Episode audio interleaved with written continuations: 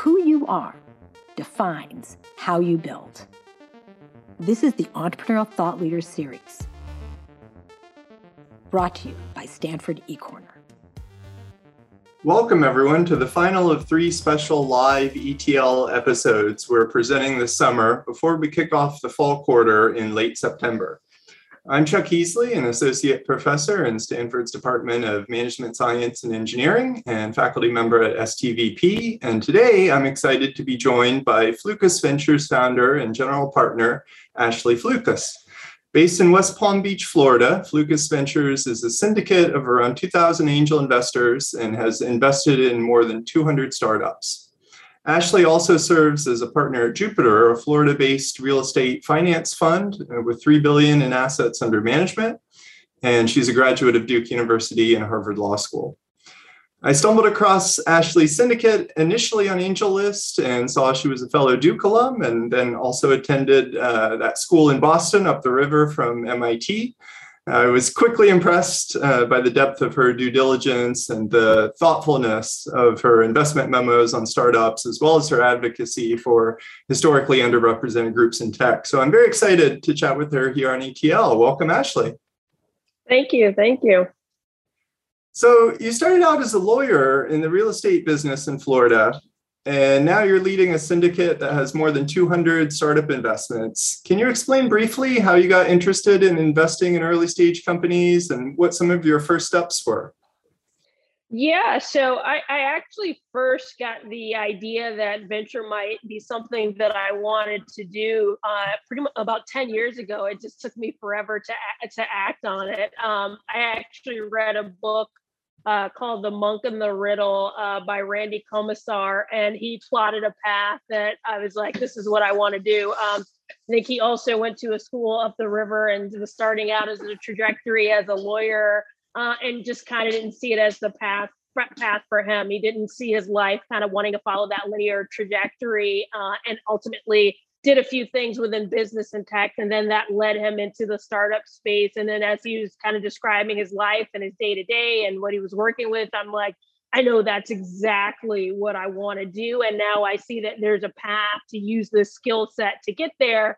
Uh, but i still kind of went about my bit about went about my business for a while. And it took me uh, seven years from having that uh, that epiphany to actually act on it. But you know think things happen as as they do. Um so yeah fast forward um i originally actually started out as a capital markets lawyer and practiced in london for a while before uh, getting involved in real estate. Uh, but candidly uh, kind of I, I, got to a place where where I, I had the means to actually pursue uh, you know angel investing or venture investing in a meaningful way and I was thinking about you know investments in general, um, and and not just from an, an alpha and return standpoint, but also how do I want to spend my time and what do I want to build.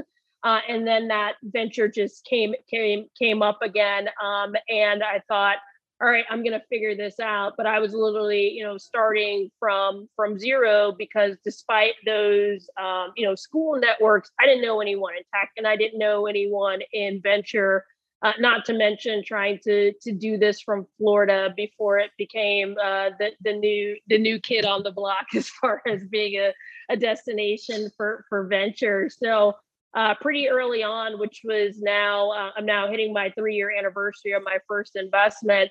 I had to figure out how do you do this virtually and how do you kind of do it from a complete cold start. Yeah, so I, I, think that's really interesting. Um, and and Randy Komisar's book is, is great, by the way. I have that as as um, extra credit on on uh, one of my courses, E145. Great, well, great guy, great book. Um, so I think a lot of people are going to be interested in this as, as more and more folks have gotten uh, interested and aware of angel investing. Do you have any advice in terms of how to establish credibility as an early stage investor, or how you were able to um, do this when you know most of your network, I assume, was originally in, in the legal and real estate worlds and, mm-hmm. and not so much in, in tech and, and venture capital. Um, so, any thoughts along those lines? Yeah, so um, my, I think that the best way to get started and kind of, you know, I mean, obviously, I'm sure people chart other courses, so I just have to talk from from my experience, not having that tech background, not having the context you know, I I really learn immersive style um, in terms of learning by doing, and the way I literally step one for me was doing my homework and thinking at the time it was 2018, but in my mind the thought was it's 2018. There has to be a way that I can do this from my computer that doesn't involve me trying to like hop on planes to San Francisco and and and New York or, or wherever the other epicenters were. Um, and eventually, just from literally Google, um, stumbled upon AngelList and saw some different, you know, writings about them and, and, and different, you know, reputable sources. Saw that there were deals passing through and that they had a track record of some pretty strong deals. Uh, you know, several unicorns actually having passed through the platform. And so I'm like, okay, great. I'm actually going to get started here. And so the first thing, um, the first things that I did. Um, you can basically the way AngelList works, you can apply and join a bunch of syndicates, and these syndicate leads are putting together deals, deal memos, terms, decks, and, and a lot of valuable information. And I must have joined maybe every one of them on the platform. so, I mean, maybe literally, if, if I look today, I probably back like literally hundreds of syndicates. Um, so my inbox is a mess. Um, but I just I was just kind of eager and wanted to be a student, and and my whole thing was everything that someone puts out, like I'm I'm gonna read it because the only way to be be good in anything is to become fluent in that language. I mean, you know, for example, you know, yes, there's some training, but the difference between a lawyer and a non-lawyer is being fluent in legalese and the concepts and understanding kind of like the rules that govern that world. And I figured by analogy that also had to be true of venture. So um, just kind of like voraciously reading everything that I could get my hands on, even if I saw a deal and it very clearly at least in the beginning, maybe felt like it wasn't something for me, I'd still take the time to read everything that I could, read, read all the materials, look up things about it, and then in the background, always be looking at things like, okay, well, who are the major players in this space, and and then what are their thoughts on different things? Because that's the only i think the only way not to segue to be to really be good at this is you kind of have to have some institutional base of knowledge and and understand trends and and understand kind of the broader universe of what's out there. And so if you're an individual you have to either digest a lot of information or have a wide network that digests a lot of uh, information. So it started out on AngelList um, looking at a ton of deal flow but it also took you know me you know kind of biting the bullet and, and putting my toe in and putting you know a, a, lot of my own capital at risk and learning just by being in it by feeling the highs of seeing deals do well and and follow on investors coming in to uncertainty and everything else that comes with angel investing. Only by taking those first steps can you really get started. And for me the AngelList platform was great because it was kind of a safe environment to do it because it is a little bit more of a passive exercise. There's no obligation to invest in, and I could just kind of build and get comfortable over time and then also use that platform to network to reach out to other people who I could see were were doing who were investing in the same deals to the people who were leading the deals and that's how I formed some of my earliest connections was through um, through kind of collisions that happened on the platform until I eventually I looked up and I was doing them at a clip far greater than what I would have anticipated and spent far more money than I would have anticipated. But I realized, oh, I'm starting to kind of have a track record. And even in a short window of time, seeing how things evolved with those startups. And that gave me confidence to then be a direct investor and start going after deals. so it's, um, it's an amazing story, and and you know the the power of, of tech platforms and AngelList in particular these days. Um, I, I wonder, you know, there's a lot of blurring of the of the lines these days as well between angel and VC. Can can you talk a bit about how Flucas Ventures works and, and how the model differs from a traditional venture capital firm? Yeah, so I think what you said was pretty poignant. That I definitely think there is a blurring of the lines because I, you know I call myself often an angel investor because that feels like the default thing to say as an individual or a solo person developing. But if you actually look at my investment activity, that that was probably true in the beginning, but it's not necessarily true anymore.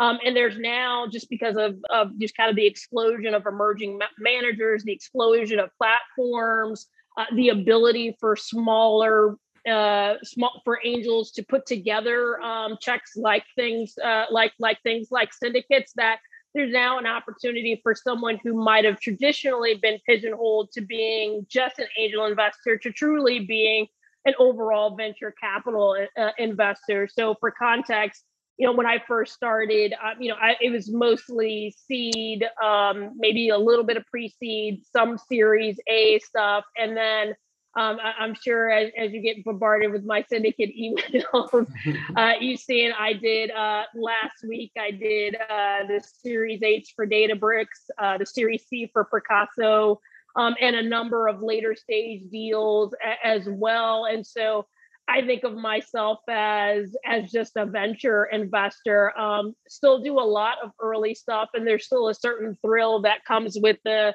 with the discovery and, and a different set of returns and a different set of framework. You know, one stage versus the other. Um, but like I said, I think because of the explosion and and and I won't say access has been fully democratized. It's a it's definitely a work in in progress. And then particularly as we think about other communities participating in this asset class. Um, but there's certainly more opportunity where you know folks aren't just going on Sandhill Road and talking to the same handful of funds. There's so many ways to get capital. Capital is being commoditized, so that creates a lot of opportunities for disruptors and and folks like myself to to sneak into some of these some of these rounds. Yeah. Um, and um, so I think you know what you can categorize what I was first doing as just I'm I'm an angel investor. I'm writing, you know, not not not huge checks, checks that are below, you know, and and it's relative to everyone what you consider a large check, but checks that are below six figures into companies usually earlier earlier stage either directly on the cap table or with uh, or with other angels. Um, and then there's a, a, another model which i then graduated to even though i still do some personal angel investing which is the, the syndicating. And so for those who don't for those who don't know um, i'm now targeting a wider range of companies because i can write a bigger check by virtue of pooling capital together. So what does that look like? Um, I diligence just like I would if I were angel investing. I, I diligence an opportunity.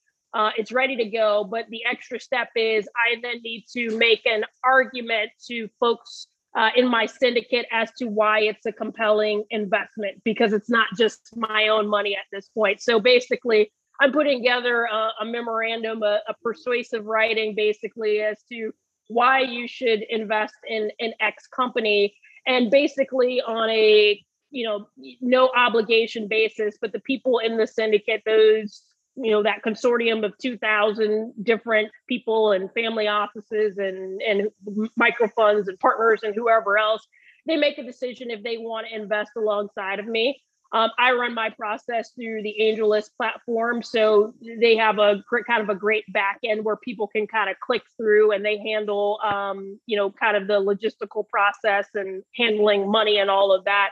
But the gist of it is now I'm I'm somewhat like an angel, but there's now this this this leverage because instead of writing my check I can bring the power of, of a group to a deal. And then that changes the games in terms of deals that I'm able to access um, and the stage across which I'm able to invest. Because if you, you might be an amazing person, but if you were typically maybe going earlier stage deals and, um, you know, maybe you were investing directly and you were investing 10,000, if a company is more mature or if they have you know whatever sensitivities about their cap table being crowded they're maybe not necessarily going to accept that check from you um, at, at past a certain stage. But if you are your same person with your same value add that you always had at the smaller stage but it's now oh i have a group of people and we're going to invest a half a million we're going to invest a million then it then it actually becomes easier to access uh, access more cap, cap cap tables that way. So now the evolution with the syndicate is being able to invest across all stages Um, unlike a venture fund, however, as a syndicate, I do not have captive capital. Going into any deal, um, I cannot technically guarantee or state I am going to invest X. Now, I have enough experience that when I look at a deal, I can kind of look at all the variables, and I pretty much know within a pretty tight range what I'll be able to deliver on. But at the end of the day, it's not like I have a, like I said, a captive capital pool of funds to write checks for from like a venture fund. Um, other other differences, um, you know, one of the advantages of being either an angel or a syndicate style uh, investor is you know you don't have a lot a number of the requirements that a fund does for example i don't have to target any type of ownership percentage which is very freeing um, because i can just look at every deal on its own and say is that a, is that individual deal a deal i would like to be a part of based on whatever my criteria of and I don't have to kind of weight that against the overall portfolio. Every deal stands on its own. And so that's really advantageous. Secondly, because I'm I'm not a fund, I'm not putting out competing term sheets, etc. Um, I, I it's almost like you're forget what you call them, but basically like the symbiotic fish that like swim with the sharks and, and like clean clean yeah. their teeth. You know, yeah. you're not. I'm not. I'm not competing with you know insert Sequoia Andreessen whoever. I my investment is is is completely symbiotic. They have no reason to view me as a threat or a reason not to also be on the cap table. So um, I think you can also kind of wedge into more deals that you maybe could not if you were even a pretty reputable fund because of some of those restrictions. Um, not to mention, although you know there are a number of funds who are moving really fast these days, um, when you get to a point of maturity as a as an angel or as a syndicate and you kind of know what you like the speed of execution can be can be uh, uh, be, be a bit faster uh, especially as a solo capitalist right? There's not necessarily any committee you're not running things by your partner. Like the bureaucracy is is kind of out uh, is kind of out is kind of out of it. And so um, you know which can be tend- really advantageous when a lot of these deals are very fast moving these days. Yeah yeah and so founders you know if if they like you you know that you can deliver x check. Um, you're doing your diligence but you don't necessarily have the same processes and time and waiting period as some of these funds that can allow you to kind of sneak in as as well. So uh, it creates awesome. a lot of it creates a lot of flexibility in those access points. You know the disadvantages obviously um, except for you know the, the solo capitalists or angels who become super angels or have some kind of brand around them is unlike funds you you may not have any kind of brand uh, brand awareness uh, in terms of getting access to, to deals. That's something you have to actively work on. Second you don't have that captive capital um, and and also you know that's a whole different conversation but the economics also work different. And you know you might have a preference one way or another as to fund versus angel versus syndicate yeah this this is a whole world that you know I, I, think not many people are aware of and and so you know it's it's good to, to kind of increase the the education and and kind of background on these distinctions and and the way that angel investing and venture capital is changing as, as a result of platforms like AngelList and syndicates and, and rolling funds. I, I want to circle back to some of those ideas that you mentioned uh, a little later uh, about democratizing access um, but, mm-hmm. but let's talk a little bit more um, broadly about angel investing for a moment. So I, I did a Stanford alumni survey a few years back, and, and we asked all of the alumni about entrepreneurial activities, angel investing, venture capital investments, and found that there were about eight to 10 times as many angel investors among the alumni as venture hmm. capitalists. Hmm. And uh, there's some research from the National Venture Capital Association and University of New Hampshire that estimates that about 10, 15 times the number of startups receive angel investment relative to, to venture capital. Um, so of course, as, as, you mentioned, part of that is uh, earlier stage and, and smaller investments and, and, a larger number of companies. Um, and, you were mentioning some of the other distinctions that uh, in terms of the decision making speed and, and consensus Um, can you talk a little bit more about the, the platforms that are uh, driving these changes in, in, angel investing and AngelList in, in particular? How, how significant do you, do you think this phenomenon is and, and you know, what can or can't they do for investors? Um, I, I, think it's very significant. As I kind of mentioned at the beginning, um, I started doing everything virtually out of necessity because there was no no activity going on in Florida, and and definitely not in my part of Florida. And so I had to figure out how to do things virtually. Um, and and so AngelList was instrumental in me in me being able to get started. But um, I, I, think these, um, you know, AngelList is the one that I use the most often in the past.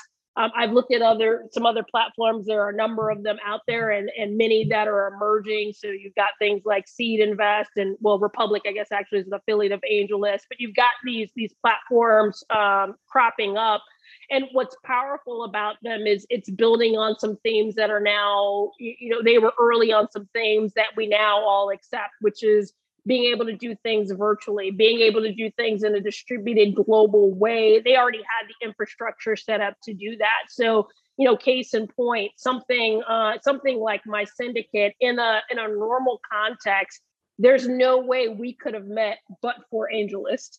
Mm-hmm. Um, and and you know, someone like me who you know, I scaled my syndicate from literally zero to now is about 2,200 LPs in in 13 months that would not be possible manually and it would not be possible but for a platform uh, like that. And those platforms like i said those platforms are powerful because uh, they have global reach and it's expanding. And then also um, in particular a platform like AngelList because it's also it's also a marketplace right and a, and a discovery tool. So yes they're doing the mechanics um, and some of the back office stuff behind investing but it's also allowing folks like me to build a, a it's a following if you were in a quasi public way.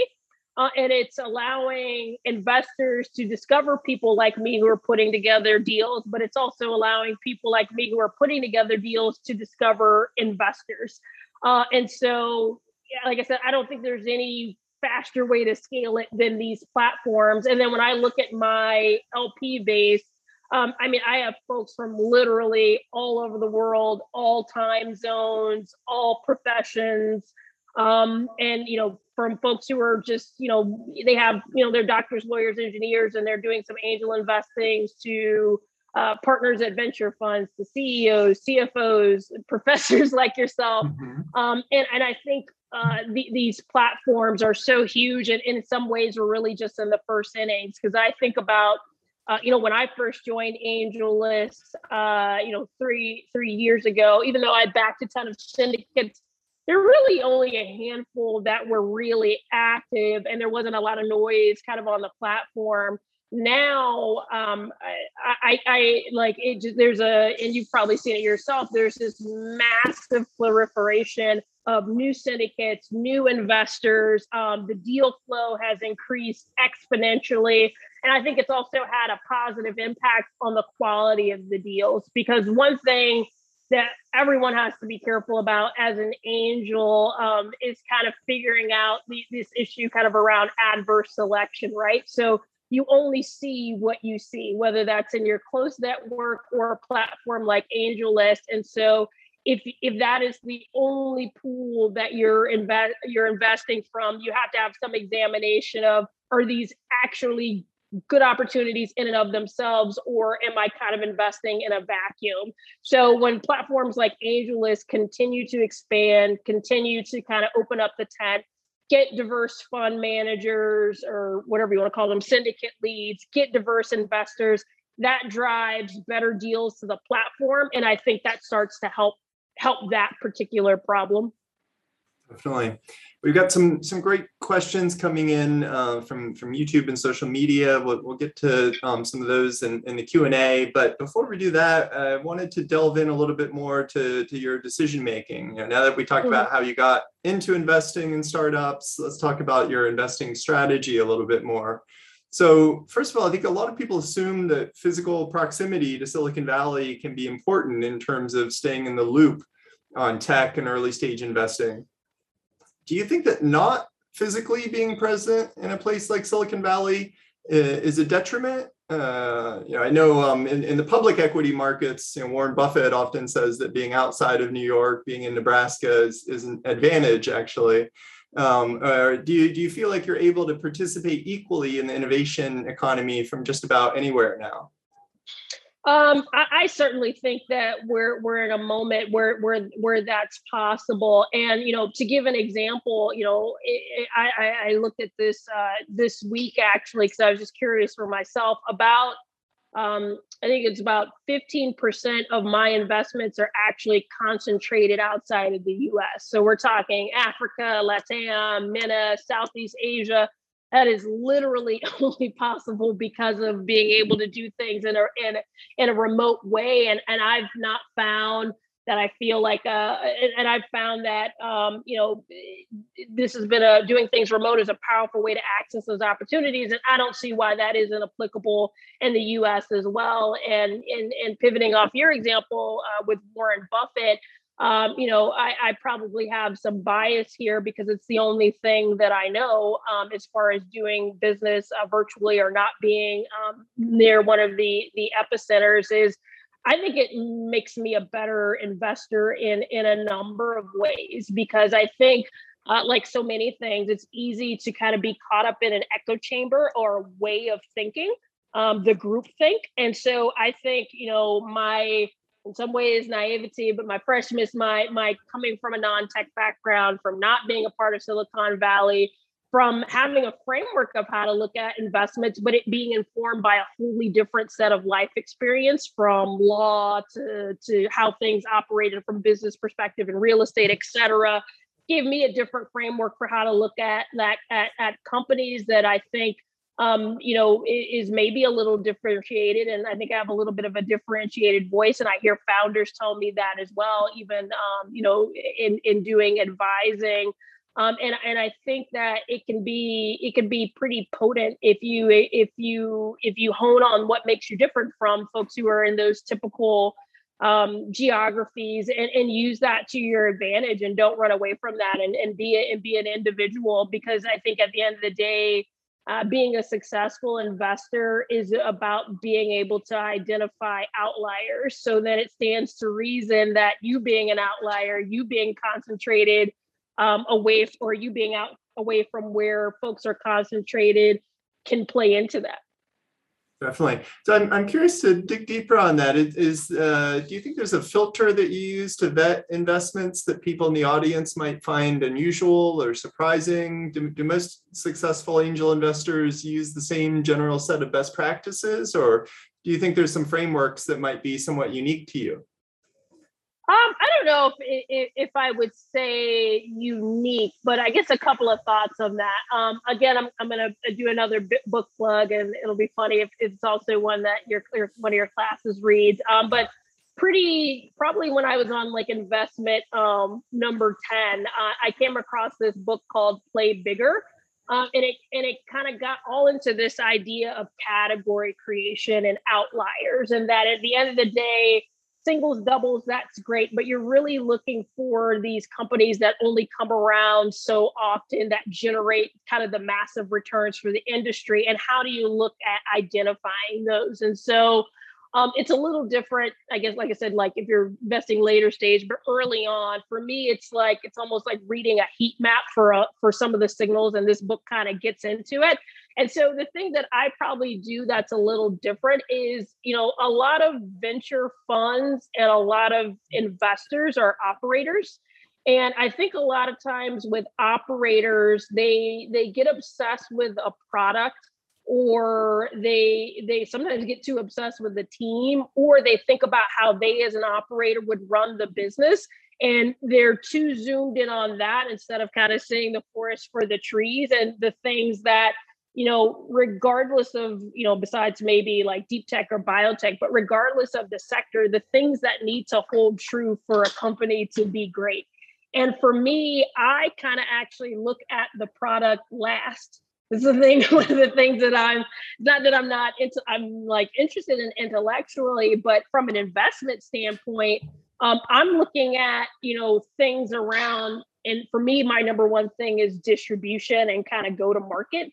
Uh, and, and, doing something really novel around that or showing that you've got strong channels there that's the number one thing that i care about more than anything because a product that is not truly revolutionary. You could have a consumer product, for example, mattress companies, exercise companies, and there were billions and billions of dollars, not because they necessarily had an idea that was going to change humanity, but they had brilliant playbooks around distribution. And that's what leads to phenomenal returns. And similarly, there are a million brilliant ideas right now happening on Stanford's campus that could maybe change humanity. But if they, the teams haven't figured out how to distribute and scale that, you know, n- nobody, nobody will ever see it. Um, and so distribution is one of the big things for me, but there's a few other things like that. And I'm so focused on answering those questions first before I even allow myself to get excited about kind of what the underlying product is. And then, of course, I diligence that and and want to go around on that. But I think um, I work from the outside in, and a lot of people work from the inside out. And I think that's what differentiates me. And as I look, um, you know, at, at some of my companies that are doing pretty well, and you know, I'm I'm starting to have exits now, and um, even you know, much earlier than I expected, considering that this is this is year three. Um, but you know, two of my comp- one one company that just listed on Nasdaq and one that will soon, one um, Xos Trucks, the other Vicarious Surgical.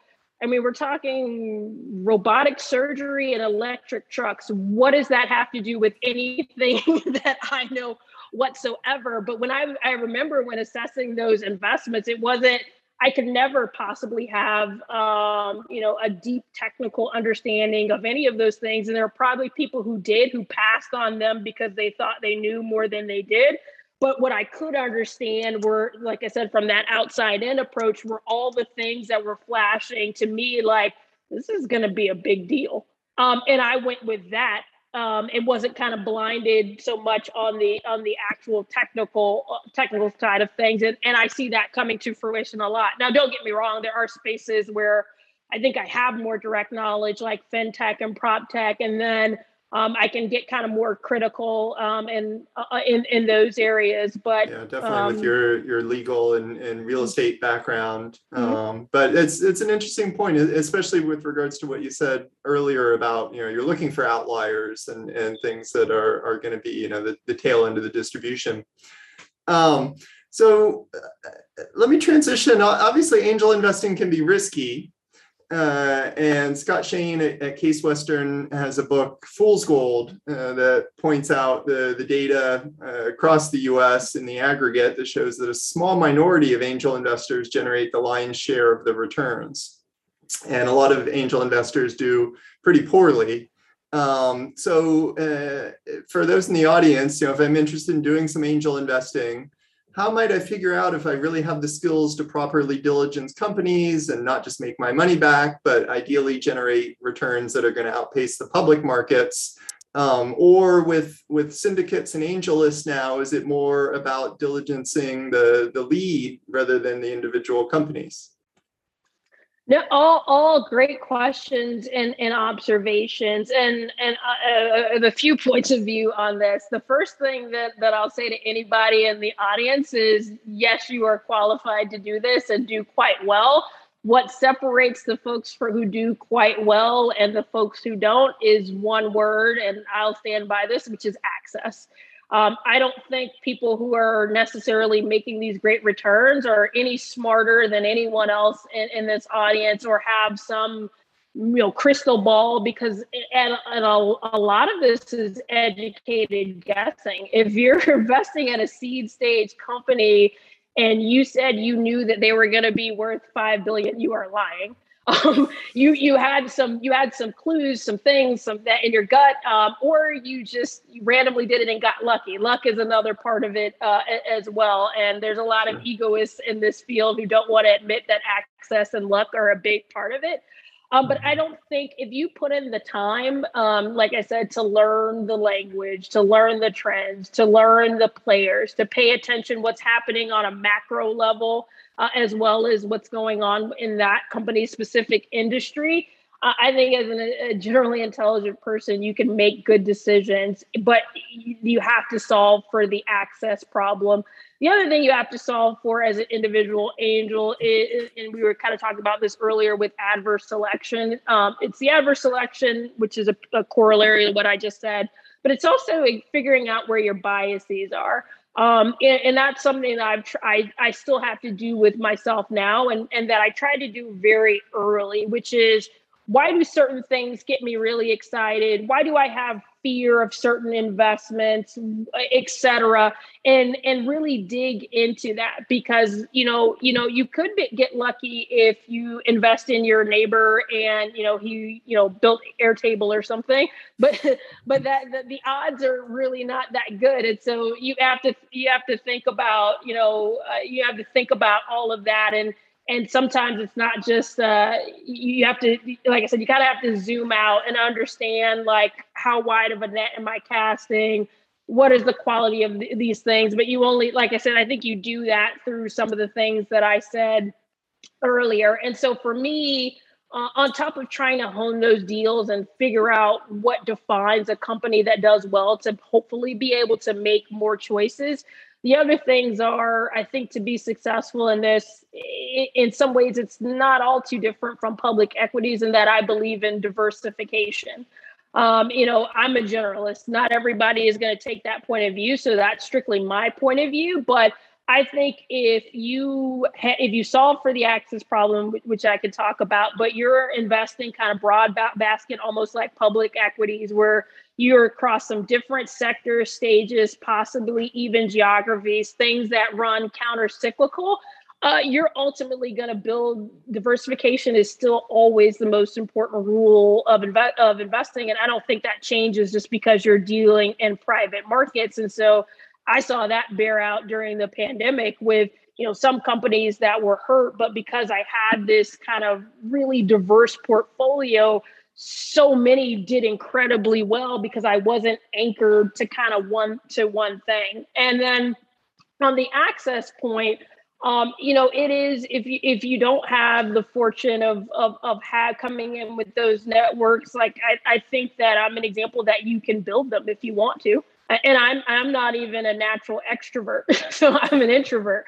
So you know it, it it's about it's about want to and, and me understanding that in the day there are certain folks who are getting most of the returns and doing the same deals. And so leveraging platforms like AngelList, do, doing events, um, you know, talking to people, joining communities, doing angel fellowships, whatever you need to do to build your tribe the more people in your tribe, the greater probability that you're going to have access because it's not about just, you know, being brilliant and being able to spark, you know, spot the next Uber and Airbnb. It's you have to be invited to the deal in the first place. Um, so that's the number one thing you first have to solve for, but it, it's not it's not insurmountable. Right. So um, there's a question related to the impacts of the pandemic that I'm going to get to from the uh, Q&A in just a moment. But I wanted to ask one, one last question before I turn to the Q&A, uh, which is, you know, from, from the other side of the table, how should entrepreneurs be approaching investors that might be running uh, syndicates similar to yours uh, or uh, just angels in, in general. Are there approaches that might need to be different? Have, have things changed due to, the, due to the pandemic and a lot more deals happening virtually? What advice for entrepreneurs would you have uh, approaching uh, investors? Uh, I, I, would say, you know, the, the advice for entrepreneurs definitely kind of depends on where we are in a macro moment. But the moment we're in right now is there's never been a better time to be an entrepreneur because there is so much powder out there. And like I said, it's not just the institutions, it's it's down to syndicates and individuals and solo capitalists. So it's a really powerful time to be a founder because valuations are eye popping, capital is flowing there are more sources than ever to get capital from. Uh, so it, it's a great time to be uh, to be a founder. And so I guess my advice around that is it's it's kind of almost like in real estate when it's a buyer or seller market because it's a founder's market right now.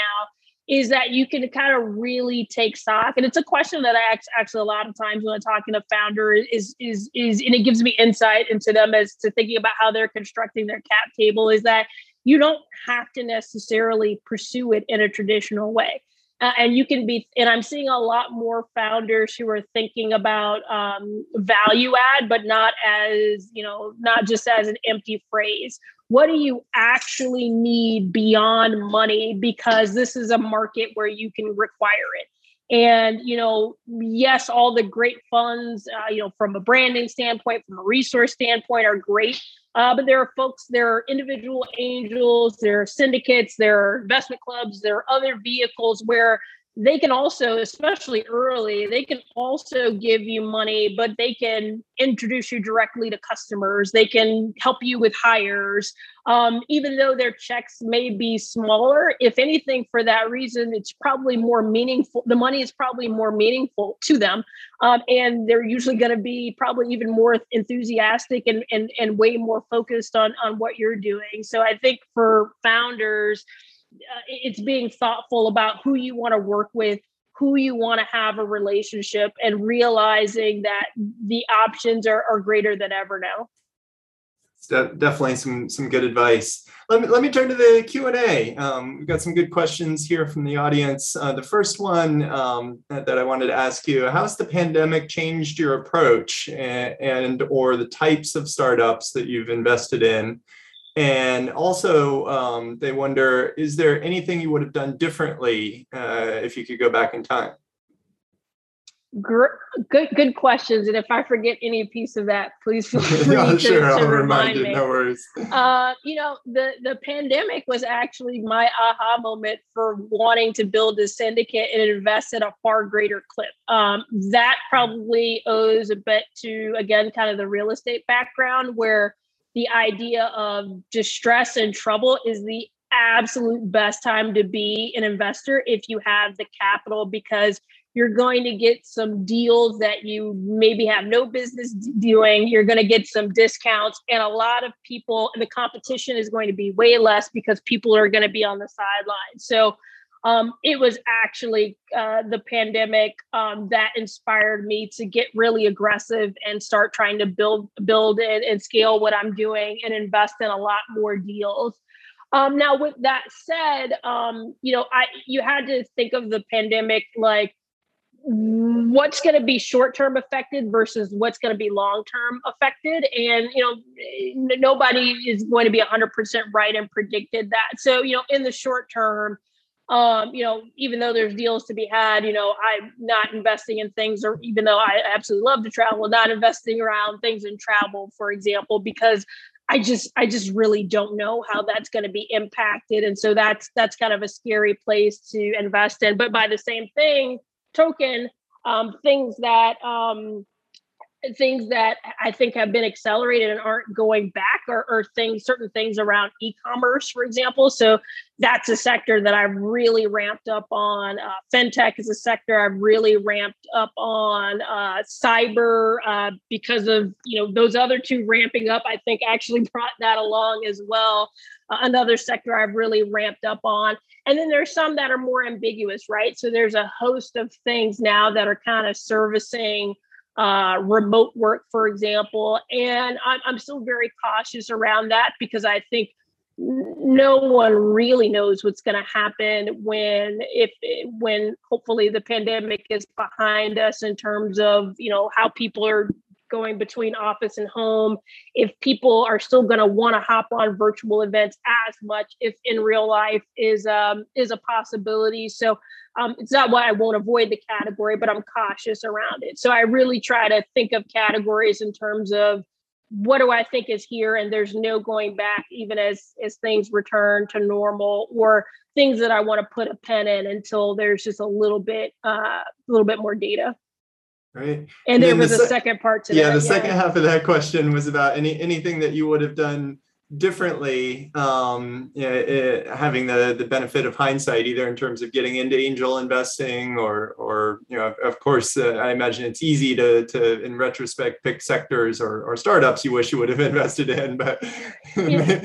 yeah, um, you know, I I mean, philosophically, I'm not really a regrets person. Like, I, I think that you know, I you, you are who you are because you're kind of the sum total of your experiences, and so any mistakes I made, any opportunities that I you know didn't get in or take advantage of, that that's how I learned. And so I would never want to change anything because I'm very comfortable with where I am now the only thing that I might say, and then my advice to, to people, the only thing that I think that I really could have done differently, um, or that anyone can can end up doing is, you know, I, like I said, I, I first had the idea to to do this 10 years ago, and I waited seven years to start. Now, granted, uh, I don't know when AngelList first came into existence or, or technically what it would have been feasible for me to actually, when it would have been feasible for me to truly first start, but it was probably sooner than three years ago. Uh, and so my biggest thing to to myself and i try to apply this going forward and tell other people is is is get started. You know there's a million reasons why you can tell yourself you're not qualified to do it or why it'll be hard or why you can't start.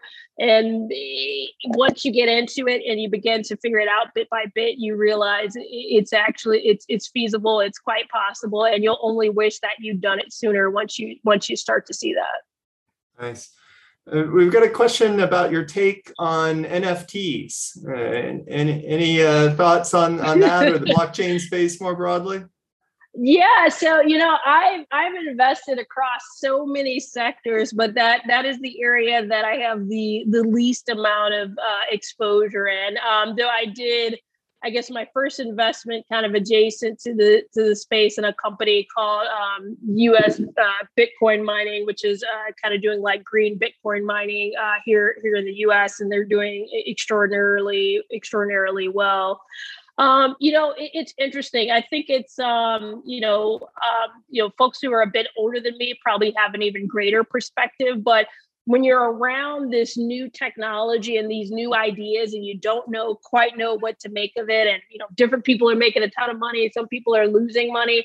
Um, i've said to myself and i think you owe it to yourself to explore what that is because i mean it's a bit cliche i'm not the first person to say it but ignoring blockchain ignoring crypto ignoring nfts would be like being in the 90s and pretending to ignore the internet and just focusing on you know whatever conglomerates were around at that time. And so you do not want to be that person. With that said, because it's so new, uh, because there's a lot of noise around it, um, I do think it can be difficult to be discerning. And so my whole thing, and I'm in a place, like I said, I literally I, I pulled the trigger on my kind of first investment in the space. This was probably about three weeks ago. Is kind of approaching almost like I approached AngelList in the beginning, which is just getting educated, keeping a pulse on it, following people who I know who are who are smart in the space, and and dipping my toe in and and letting that kind of be the beginning of things. But we're we're in an interesting moment, and so what I will say is I think we all kind of if, if, you're if if you're a curious person, if you're you're interested in investing, you owe it to yourself to at least not ignore it because you may regret it because it could be it could be NFTs could be 1.0 into what is truly going to be the thing but you kind of need to to to to crawl before you can walk. The entrepreneurial thought leader series is a stanford ecorner original production. The stories and lessons on stanford ecorner are designed to help you find the courage and clarity to see and seize opportunities. Stanford ecorner is led by the stanford technology ventures program and Stanford's Department of Management Science and Engineering. To learn more, please visit us at ecorner.stanford.edu.